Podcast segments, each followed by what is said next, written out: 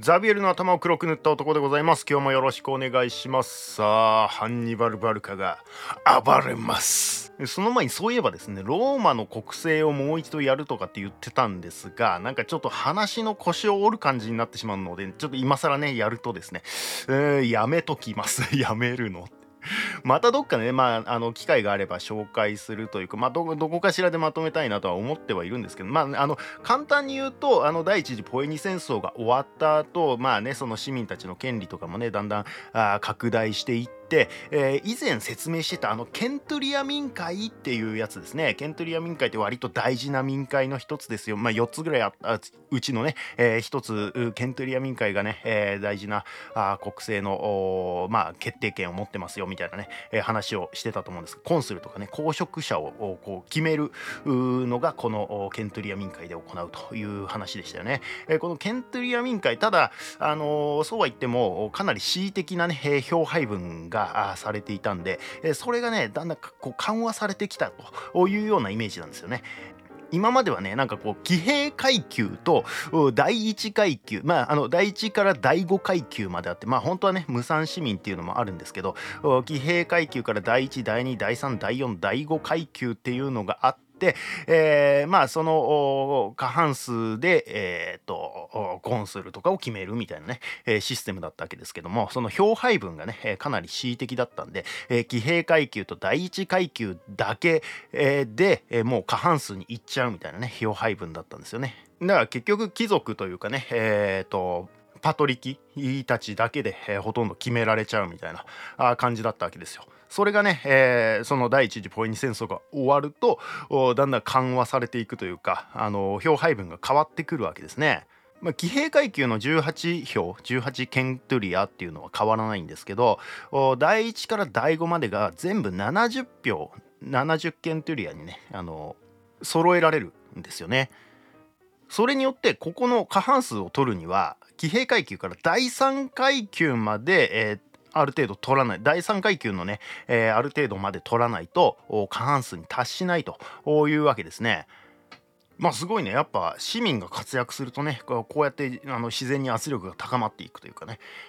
まあアテネとかでもそうでしたけどまあ第一次ポエニ戦争はねもう本当に総力戦あのまあ市民の力を借りてねえー、勝ったというところが大きいわけですからねやっぱりこうなりますよね。ということでまあここがね一番大きなポイントということでちょっとここだけは紹介させていただきたいということでした。さあそしてついにあのハンニバル・バルカがカルタゴ司令官の座に就いたということですね。この頃からね、えっと、リビウスのローマ建国以来の歴史の方の記述も戻ってきます。あの抜けてた部分がね、えー、この辺からあ出てくるということですね。だからなんかリビウス参照したり、えー、ポリビウス参照したりしながらねあの往復しながらしてましたね、えー、まあリビウスによるとですねこのハンニバル・バルカがどういう人物だったかみたいなことが書かれてるわけですよ。古参兵たちは父ハミルカルが若返って帰ってきたかのように思ったというふうにね書いてますね。父親ハミルカル譲りのねカリスマ性みたいなのもあったんでしょうね。同じような生き生きとした顔つき同じように力強い眼差し同じような顔の輪郭と表情があるのを彼らは見逃さなかった。もうほぼ同じですね。はい。輪郭と表情も一緒だったんだねっていう。かつてハスドルバルは勇敢にして精力的に行動しなければならない時。あのハスドルバルはね、えっと、ハミルカルの次の司令官ですよね。ハンニバルの前の司令官ですね。いつでも義弟より他に担当させたがらなかったし兵士たちもハンニバル以外の指揮官のもとではこれほど確信にあふれ元気になることもなかったと、まあ、ハスドルバルの義弟にあたるのがハンニバルなわけですよ。義理の弟ですね。でハスドルーバルが司令官の時もハンニバルに重要な任務は任せてたよということですね。兵士たちもねハンニバル以外の指揮官のもとにはちょっと行きたくないですみたいなね、えー、感じだったということですね。もうそれだけ人望があったということですね。危険に立ち向かう時こよなく大胆であり危険のただ中にあってもひときわ思慮深かった。どんな観覧にも身体は疲れを知らず精神はくじけることがなかった。暑さにも寒さにも同じように耐えることができた。あすごいね。あスパルタ的だよね。飲食の量は欲望に任せず自然の必要に応じていた。昼に働き夜に眠るというわけではなく仕事をして余った時間が眠りに充てられた。ショートスリーパーなんだね。うん。ナポレオンみたいな感じですねやっぱね。眠るにも柔らかな寝床も静寂もいらなかった。戦地にあっては兵士の街灯をかぶって大地に寝転んでいた。それを目撃した人々は多くまたしばしばだった。あやっぱねなんかこの辺もスパルタ的な感じもありますし、えー、こう司令官なんだけど兵士たちとね同じようなね、えー、格好をしたりとかね同じように眠ったということですね。そりゃ人望も集まりますよね。衣服は同じ身分のものの中でも少しも目立たなかったが武具と馬は際立っていた。騎兵の間でも歩兵の間でも同じように軍を抜いて優れていた。人に先んじて戦場に赴きいざ戦いになれば最後に戦場を去るのだった。なるほどね。まあなんかちょっとアレクサンドロスに通ずるような部分もあるしまあそのまあなんか初期のアレクサンドロスって感じですよね。あのペルシャ征服以前のアレクサンドロスみたいなね、えー、感じもちょっとしますけどね。まあこういうキャラクターだったということですね。兵士に愛されていたハンニバル・バルカということなんですよ。さあこのハンニバルがローマとの同盟士であるサグントゥムを落とした。イベリアを掌握しローマ打倒に燃えるハンニバル。ローマはサグントゥムを失いもはやイベリアに手を出せなくなってしまった。もうハンニバルとのね直接対話は不可能だというふうに踏んでですね再びカルタゴ本国へ施設を派遣して交渉に当たるというアクションを取るんですね。交渉の条件としてはですねハンニバル及びその幕僚たちをローマに引き渡すことということをね突きつけたわけですねもしそれが拒否されればもはや戦争しかないと最後通帳というわけですねカルタゴの回答はローマの諸君あなた方は何か勘違いをしている。そもそもイベル川、まあ、今のエブロ川ですね、まあ、なんかちょっとここから先もうエブロ川で行こうかなと思うんですけどエブロ川を越えてはならないというあの協定自体我らカルタゴ本国では承知していない。ハスドルバルとあなた方で勝手に取り結んだものだ。あそういう言い方するんだっていう。加えて、えー、確かに先の戦争の講和条件に同盟国には手を出さぬことと記してあるが、まあ、先の戦争ってね、えー、第一次ポエニ戦争のことですよ。その条約の中で、えー、お互い同盟国にはもう手を出さないようにしましょうというようね条件が付されてたわけですね。まあそういうふうに記してあるがサグントゥムとローマが同盟を結んだのは我らとの講和の後ではないかと。また第一次ポエニ戦争が終わった後に結んだんじゃないかと。条件に違反したことは何もしていない。いやむちゃくちゃな論理。まあ現代で言ったらそもそも集団的自衛権をまるで理解してないみたいなね。条約云々の前に同盟国に手出したらダメだろみたいなね。でもロシアがポーランドにあの攻め込んでね。あのいやそんなん関係ないっすよみたいなね。そういう感じですからね。だってソ連崩壊の時ポーランドって NATO に入ってなかったじゃないですかみたいな。そういうレベルの話ですよね。まあ、こんな感じでですね、まあ、グダグダとこうカルタゴが言ってきたのでローマ施設の一人はこう言った「私は懐に戦争と平和を携えてきた。どちらなりと諸君の要求する方を取り出してここに置いていくつもりだ」するとカルタゴのスーフェイスではですね、まあ、スーフェイスってあのコンスルみたいなね、えー、役割の人ですよね、まあ、そのなんか戦争指揮権とかはないんですけどあのトップの人ですね、えー、カルタゴのね。どちらなりとローマ人の望むものを取り出せがよい。そのローマ側に逆に選ばせるみたいなね、えー、感じにするわけですよ。そう言うとですねローマ施設は戦争だ 戦争を取り出すと。カルタゴ元老院議員たちもですね、えー、それを聞くとですね、受けようっつって、あの、一斉に声を発したと言われてますね。全219年、第一次ポエニ戦争終結から22年、第二次ポエニ戦争の開戦だ。ハンニバルは着々と準備を進めていた。まあこれからローマとのね戦いになるっていうのはねもうあの頭で分かってたわけですから腹ではね。えー、だからあのその戦いの最中にですねまたカルタガ本国で、えー、リビア人がねあのまたこう暴れ出してでもしたらですね戦争どころではなくなってしまうわけじゃないですか。なんでそこに手を打ったんですよ先にね。そこでリビア人の兵をあえてイベリアに来させてですねイベリアの兵をリビアに配置するみたいなねこんな策を取ってたんですね。そこれでリビア人にこう監視を聞かせてある意味あのリビア人を遠征に連れていくことによって人質とするみたいなね、えー、うまいやり方ですよね。こうリビア人のこう兵力自体も減らすわけですしこのハンニバルたちに恩のあるイベリアの兵たちを逆にリビアに送っておくことでこう監視させるということだったんですね。さらにはですね情報収集にねかなりね、えー、力を使ったみたいでですね、えー、ローマに負けたガリア人たちは相当悔しい思いをしているということをつかむとですねガリア人もハンニバルに協力することを申し出てくるんですね。もうガリアとハンニバル相手にすんのかよローマっていうね。やっべっさ。とはいえねローマを撃つといっても制海権はもう完全にローマが握っている状況でどうローマを攻めるというのか。そう。アルプス越えだ政界権を握りアルプスという天然の妖怪によって守られたローマはまさかアルプスを越えて大軍がやってくるとは思っていないだろうというところをつくわけですね。もちろん昔からね、まあ、今のフランスとかの方からですね、えー、今のミラノとかの方にイガリア人が移動してきていただろうし、まあ、そういうことは分かってるし山越えルートは現に存在していることもローマ側だって承知していたんでしょうけどもそれを戦争規模の大軍を移動させるルートに使うのとではまあ全然話が違うわけですよ。民族がねあのちょこちょここっちに来ていたっていうことと軍隊レベルの行軍はまた全然話が違うということですよね。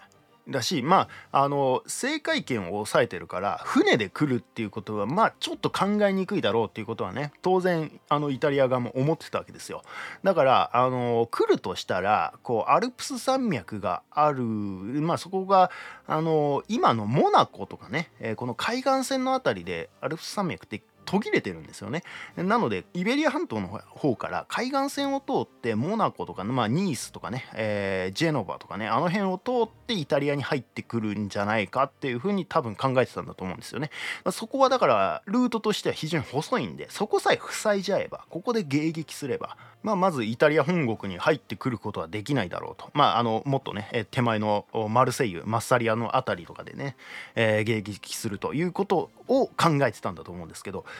ハンニバル的には、まあ、この前にね、えー、もうガリア人の協力を得ていてですねまあこれボイー人とかなんですけどそのガリア・キサルピーナの方にいるねイタリア半島の北の方にいるボイー人とかから情報を得ていて、えー、ある程度ねなんかルートとかを聞いてたらしいんですよね、えー、ここからなら行けるよみたいなね、え話を聞いていたんでだからこそのこの作戦なわけですよ。そして全218年の春ハンニバルのもとにもローマ宣戦布告の砲が入るとハンニバルは兵たちに言う。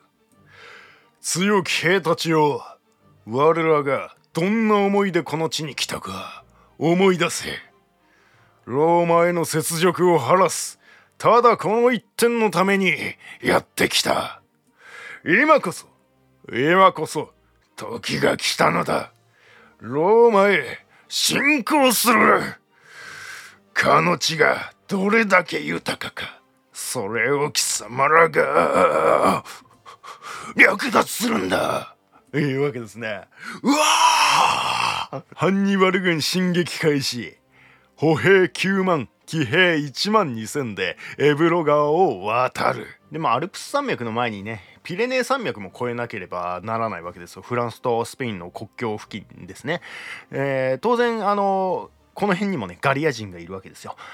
まあそのねえーと、イタリア北方のガリア人をハンニバル・バルカは味方につけてアルプス山脈のルートとかを聞いたとはいえですね、えー、ガリア人とは言ってもいろんな部族がいて、えー、部族ごとにバラバラなわけで、えー、というかね、まあ、このスペインの辺りまでですね、えガリア人っていう風に呼んでたわけでね、まあ、そのくくり方自体が非常に恣意的というか雑な気がするんで、え当然進撃途上でですね、えまあ、多くのガリア人がハンニバル軍に抵抗してくると、まあ、そういう部族も多かったというわけなんですね。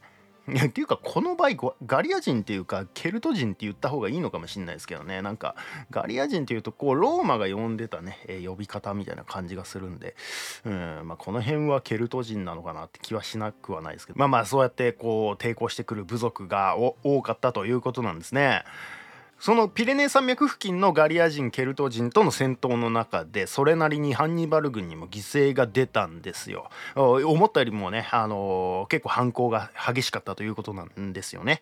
なのでイベリアの守りもねあのこのまんまあのイベリアを空っぽにするわけにもいかないなということで思ったよりも固めておく必要がありそうだということでエブロ川の北側を守らせるためにですねこの辺りに歩兵1万騎兵1000を残していくという選択をしたんですね、うん、逆にこうガリア人たちがねエブロ川越境してねあのスペインイベリア側にね攻めてくるとも限らないわけなんでそこを守らせるということですね。でさらになんか、ね、同じ数のイベリア人の兵たちも故郷に戻したというふうに書いてありましたねだから歩兵1万騎兵1000ぐらいをね、えー、故郷に戻したということなんでしょうね。まこれあのリビウスとポリビオスによってなんか書き方が違うんですけどなんかポリビオスの書き方だとイベリアの守りを固めると同時にまあ恩を売っておいていざ援軍が必要な時はすぐ来てもらえるようにっていう風にね書いてましたね。でリビウスの方はなんかあの実際3,000人ぐらいね逃亡兵がイベリアの逃亡兵がえマジでアルプス山脈こっから登んの？みたいなね。あのピレネー山脈だけでもめっちゃ辛かったんですけどみたいな感じになってですねえこっから登るのはもう嫌ですっつって3,000人ぐらい逃げ出したという説があってですね、えー、まあその逃げ出したのをごまかすためにあの士気が下がるじゃないですか。なのであえてハンニバルはいやこれは俺が帰郷を許したんだと 里に帰ることを許したんだみたいなね風にしたという説がありますねまあどっちか分かんないですけどまあこの時にイベリア兵がその1万人ぐらい離れてますよということですね。まあ、こうして身軽になった遠征軍は歩兵5万騎兵9,000ぐらいに、え、実際にはなったということですね。でピレネー越えに挑むと。あそっかまだこの時ピレネー越えはしてないのかな。でエブロ川渡っただけですでにガリア人に襲われるみたいなね、えー、そんな感じだったわけですよ。まあ、実際9万人もいてねあのピレネー越えアルプス越えって相当厳しいと思いますからね。補給的にも続かないでしょうしね。まあ最初からなんかこういう風にすることも考えてたのかなって気もしますけどね。うん。あと37頭の象を連れてますね。はい。そしてローマにもハンニバルのエブロ川越境の情報が入る。あもうついに完全に超えてきたなということですよね。ああもうそっちもその気かと。ローマもいよいよこの第二次ポエニ戦争開戦となってですねあの取り掛かると準備に取り掛かるという時にですねまたガリア人が暴れ出すんですねイタリア国内の。でこれボイー人なんですけど暴れ出したの。まあ、ボイジンはねもともと比較的ローマとはね仲良かったんですけど、まあ、裏切られたような格好になってガリア攻められた時の話ですよ。でそこでねあの逆にすごい恨みを持つようになっちゃってハンニバルと通じて、えー、しまったというふうに言われてますよね。そのボイ人とかガリア人がねあのいろいろまた反乱を起こしてまあまあ苦労しながらもですねなんとかこう反乱を収めるんですよローマがね、えー、ただあのもう そんなことしてる場合じゃないのにねあの無駄に時間を使ってしまうとそのポエニ戦争に向けた準備があ滞ってしまうというわけですね。もう邪魔ばっかしやがってどいつもこいつもっていうね。でこれローマ側の視点から見るとカルタゴ軍はどのルートで進んでくるのかなんていうのが全然つかめていないわけですよ。当然第一次ポエニ戦争のことを考えればですよ。シチリア島奪還を目指してくるっていう蓋然性が一番高いわけですよね。あの戦争はシチリア島をめぐる戦いだったわけなんで。そこでコンスル1名をイベリア方面に送るとともに、まあ、これはハンニバル・バルカに当たるためですね。あのもうあのエブロが越境してきてるみたいな情報も入ってるからあそこは当然送ると。でもう一人をシチリア方面に派遣するという準備に取り掛かったわけですね。シチリアをここで奪還されたらたまったもんじゃないということですね。まあそりゃそういうことになりますよね。でイベリア方面には60隻シチリア方面には160隻の船を送ったということでね。シチリア方方面の方がね全然多かったわけですね。イベリア方面に派遣されたのはプブリウス・コルネリウス・スキピオという人物ですね。あの大スキピオの父親ですね。父スキピオですね。父ピオですね。はい。その父ピオはですね同盟国であるマッサリアの近くから上陸した この父って書いてあるとこですね。これマッサリアですね。父ピオがねこの地にやってきたのはハンニバルが陸路で進軍するとしたらまあここを通らざるを得ないと踏んでいたからまあさっき言った通りですねあの当然アルプス越えは考えてないんで、まあ、ここに蓋をしてしまえばあのイタリア国内に入ってくることは難しいだろうというふうに踏んでいたということですね。でチピオがマッサリアに行った時にはすでにハンニバルはねピレネー山脈を越えているという報を受けていた。だからまだねあの当然ここに来るまではね相当な時間がかかるはずとかなり距離が離れてたんですね。でまずは休息だということですね。あの休ませようとしてたんですが大大変です!どうした?ハンニバル軍がもうすぐそこまで迫っています!なんだと?とんでもない速さだ。ちょっとねハンニバル考えられないぐらいのスピードでですね、えー、このマッサリアの近くまで一気にやってきていたんですね。ピレネーを越えてから。当然ピレネー山脈を越えてからもガリア人たちがの部族がねいっぱいいたわけなんですけどもその立ちふさがるガリア人部族たちを怪獣したりとかね武力で払ったりしながら恐ろしいほどのスピードでハンニバルは進軍してきたということなんですね。でチチピオですね。そういう情報を得るとですね。まああのハンニバルの方もおそらくあの辺にローマ軍がいるかもしれないみたいなね、えー、話も聞きを読んでですねお互い石膏を送り合ったりしてですねその石膏同士の小競り合いが発生してね、まあ、小規模な武力衝突がここで起こるんですけどもチチピオとしてはね確実にハンニバルはもうすぐそこまで来ていると。まあ川を挟んだ向こう側にいるんじゃないかと。まああのこのローヌ川っていう川がねあのマッサリアの近くに流れていてまあ結構広大な川でですね、えー、まあ支流もいっぱいあってそのなんか支流の先の方にいるんじゃないかというようなことが分かってくるわけですね。そしてチチピオはハンニバルがそのローヌ川を渡ってくるであろう場所まで進軍させるわけですよ。もうここで食い止めるという腹積もりなんですよチチピオはね。がすでにそこにハンニバルの姿はなく陣地の跡だけが残されていた。え一体どこに行ったんだとこここで消えたそしてなんかその形跡とか見ると北の方に向かったのか？やつらまさかままさかアルプスを越える気か？ここで初めて気づくんですねチチピオたちローマ側はね。急ぎ船でローマへ戻る。正気かはわからんが奴らはアルプス越えをするつもりだろう。先回りし迎撃する。まあ当然チチピオもねあのそれが本当かどうかもわからないんで。その戦力を分けてねあのこのマッサリア付近に残る軍とローマに残る軍に分けたわけなんですけどもチチピオ自身はねローマに戻っていくんですね。まあここで戻るっていうねあの決断を速攻でするのもすごいですけどねまあまあいろいろ逡巡したんでしょうけどね、えー、まあシチリアからねあのもう一人のコンスルを戻すのも相当大変だろうしなんかねリビウスの書き方だとねあの実際カルタゴ本国からシチリアのリリュバエウムあの一番西側のね、えー、町ですよねもともとのカルタゴの本拠地みたいなところあそこにカルタゴ軍の船がやってきてそれの迎撃に当たってたみたいな書き方もあったんでポリビオスはそれ書いてないんですけどだからシチリアからアルプス山脈まで行くのはね相当時間かかるでしょうからもう自分が戻るしかないというふうに踏んだということなんでしょうね。チチピオがねハンニバルの陣地跡にやってきたのはねもうすでにねハンニバルが去ってから3日経った後だったんですね。その3日間にもうどこ行ったんだよあいつらみたいな。もうどこまで進んでるかわからないみたいなねちょっと恐怖心もありますよね。ちなみにそのハンニバルがローヌ川を渡る時もですねあの現地のガリア人との結構大規模なね戦闘とかもあってですねまあいろんなハンニバルが起点を利かしてですねまあここも華麗に突破するという感じだったんですね。あの川幅も広いし結構川の流れも急なローヌ川なんですけどここをねあのでっかいいかだを作ってねこう像を渡したりとかね、えー、してたわけですよ、まあ、これがその絵なんですけど像でかすぎだろこれみたいなね。アフリカ像ですかっていう感じなんですけど。ロード・オブ・ザ・リングじゃないですかこれみたいなね。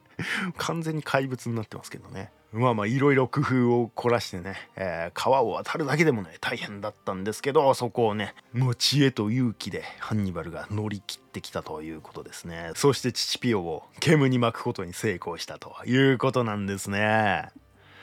ハンニバルはガリア奥地へ進むとまあ、そこでねガリア人同士のね抗争が行われていてですね、まあ、ハンニバルがそこに介入していってまあなんかそのガリア人の兄弟同士のね、えー、対決みたいなね、えー、ことで書かれてましたね。それのなんか弟の方だったかな？に恩を売ることでですね、まあ、武具とか食料とかを得ることができて補給ができたんですね。でさらになんかアルプス山脈の麓まで、えー、護衛をつけるよみたいなことも申し出てくれてですね。護衛付きでアルプス山脈まで向かうことができたと。さらにそこから10日ほど進むといよいよアルプス越えだ。登るぞーわー!馬や象を多数引き連れての山登り狭い上に足場も不安定。だがそんなことは承知だ。承知の上で登るのだ。ただローマへの復讐を胸に。だが、登り始めるとすぐにですね、アフロブロゲス族っていうすごい名前のですね、まあガリア人の部族の一部族なんですけど、アフロブロゲス族。もうなんか強いのか弱いのか分かんねえみたいな名前ですけど、まあ、でもこれガリア人の中でもですねなんか富と名声では抜きん出ていた者たちというような書き方だったんでね、まあ、ガリア随一の実力を持ってたらしいんですけどこれに襲われるんですね登り始めたらすぐにねだからハンニバルはねこれを、まあ、事前に察知したというかねなんかあの登ってる途中にねあの崖の上になんか怪しいやつらいるみたいな感じで、えー、見えてたんですよね。だから先に先回りしてハンニバルはなんかそこの崖の上を占拠したりとかしてね本当の致命的な被害は免れたんですがそれでもですねまあ果敢に襲ってこられてですねまあ、全滅は避けられたんですが片側が崖になってるようなね狭い登り道で、えー、当然攻撃を受けたわけですから馬とか象が混乱して、まあ、逆走したりとかね、えー、なんか想像できますよね。これで混乱して多くの犠牲が出てしまったということなんですね。いきなり幸先悪いっていう。まあなんとかハンニバルがね、えー、攻勢を仕掛けてアフロブロゲス族を打ち払うとですね今度は逆に彼らの拠点である砦を攻撃するんですね。まあ後ろからまた来られても困りますからね。ここで徹底的に叩く必要があると。でもアフロブロゲス族はなんか全員ハンニバルたちを襲うために出撃していたので砦はすでにほぼ無人の状態だったということで書かれてましたね。ここでこの砦にあったあ馬とかね食料とか家畜などを手に入れることができてですね失った分を取り戻すことができたということなんですね。なんか不幸中の幸いというかまあ襲われなければこんなことにもならなかったんですけども。まあ、当然このアルプス山脈にも住んでる部族たちがいてそこを通ろうとすればその部族側もねあの自分たちが攻撃されるんじゃないかっていう恐怖心もあるし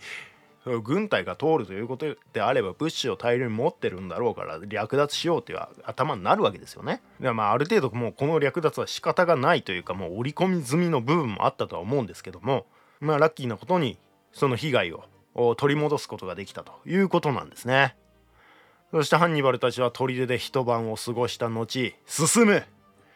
4日目になると付近の住民が友好の証としてなんか枝と草の冠を身につけてやってきたっていうふうに書いてあるんですけどまあそれがなんかそのガリア人の風習だったみたいなんですね。そのギリシャ人でいうなんかオリーブの冠みたいなね。あのそれに近いものをしてまあこれをやってるのはあの繊維はありませんよみたいなアピールをしながら近づいてきたということなんですね。これはこれはあなたがあのハンニバル殿ですな。アフロブロゲス族の討伐聞き及んでおります。彼はこの辺りでも屈指の強さあれに勝ったとあればあなた方に手出しをするような者たちはもはやおらぬでしょう。我々もあなた方と友好を結びたい。人質と家畜と道案内を提供するのでどうか我らを見逃してほしい。当然現地住民からすればねあの近くを軍隊が通るっていうのはめっちゃ怖いわけですよね。自分たちが襲われるかもしれないということでね。逆に自ら何かを提供して敵意はないことを見せて友好を結ぶっていうのは普通にありなわけですよね。でハンニバルはね。ほう良い心がけだ。いうわけですね。そしてこの部族に道案内をさせる6日目道案内のものに従い片側が崖になっているアイロに差し掛かると、まあ、狭い道に差し掛かるとですね現地人が襲ってくる道案内は罠だったのだ。もう友好の証も何もかも罠だったんですね。恐ろしいアルプス現地人。前からも後ろからも襲ってくる。ああ。だがハンニバルはそもそも道案内してきた住民たちを完全には信用していなかったんですね。そう罠にかけられて万が一ね後ろから襲ってくるみたいなことに備えてですね重装歩兵部隊をですね後方に配置していたらしいんですね。なので後ろからあのそのガリア人現地人がね、えー、襲ってきたんですが後方の圧力は封じることができたという書き方でしたね。だが前からはですね飛び道具を使ってきたりですね岩を転がしてきたりですねなんか めっちゃ転がしてますよねこれねあの崖の上から転がしてきたりですね横からもこう攻め入ってきたりしてですねあの隊列が分断してしまったりということで崩壊寸前まで陥ったんですよもう像落ちてますからね崖からね。それでもなんとか耐えしのぎ翌日になると攻撃は収まり敵がその場を去ったのでアルプス越えの最も高い峠を目指して行軍を再開したということで書かれてました。なんか人的被害はほとんどなかったそれほどなかったらしいんですけどもまあ馬馬とかね、二液銃まあ多分これロバとかなんでしょうけど二液銃とかがかなりやられたっていうふうに書いてあったんで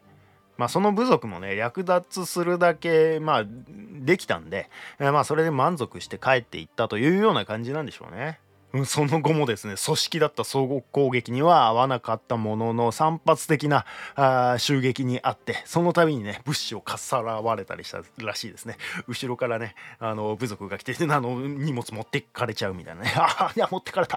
ああ明日の食料がみたいなもう状況にどんどんなっていくっていうね。えー、まあしんどいですよね。これ登りながらですからね。しかも狭い道でね。象とか馬とか連れてね。だけどこんな時にはねなんか象が一番役立ったそうですね。あの象を前面に出すとたちまち襲撃者は逃げ出していくと。まあ初めて、えー、見た人たちが当然多かったでしょうしね。こんなとこに象連れてくるっていうこと自体がもうあのサイコパスすぎて怖いみたいなとこもあったでしょうしね。9日目には坂道を登りきりここで2日間休息を取る。すでに雪が積もっていた。もう冬に差し掛かっていたんですねこの頃には。全員疲れきっていた。気力も体力も限界だった。この雪の中まだ進まなければならないのか。ハンニバルは疲れきった兵たちの様子を見ると勇敢なる者どもよ。よくぞここまで登りきった。見よ我らは今イタリアをローマを見下ろしている。あとは下るだけだ。下れば我らの同胞である。ボイイ人も待っている。そしてイタリアはローマは我らのものとなる。兵たちを奮い立たせ山を降り始める。だがここからがさらなる地獄だった。続きは次回。いや第二次ポエニ戦争始まったとはいえねあの本格的に戦闘が始まんないですけどアルプス山脈越えるだけでこんなに大変なのかよってねまあそりゃそうなんですけどそりゃそうなんですけどね。いやよく登ったよここまでみんな。いやーなんかアレクサンドロスの行軍とか思い出しちゃいますよね。やっぱ自然って脅威だなーっていうのはね身に染みて分かりますよね。さあ果たしてハンニバル軍は無事にアルプス山脈を下りきることができるのか？そしてローマはどう対処していくのか？以上ザビエルの頭を黒く塗った男でした。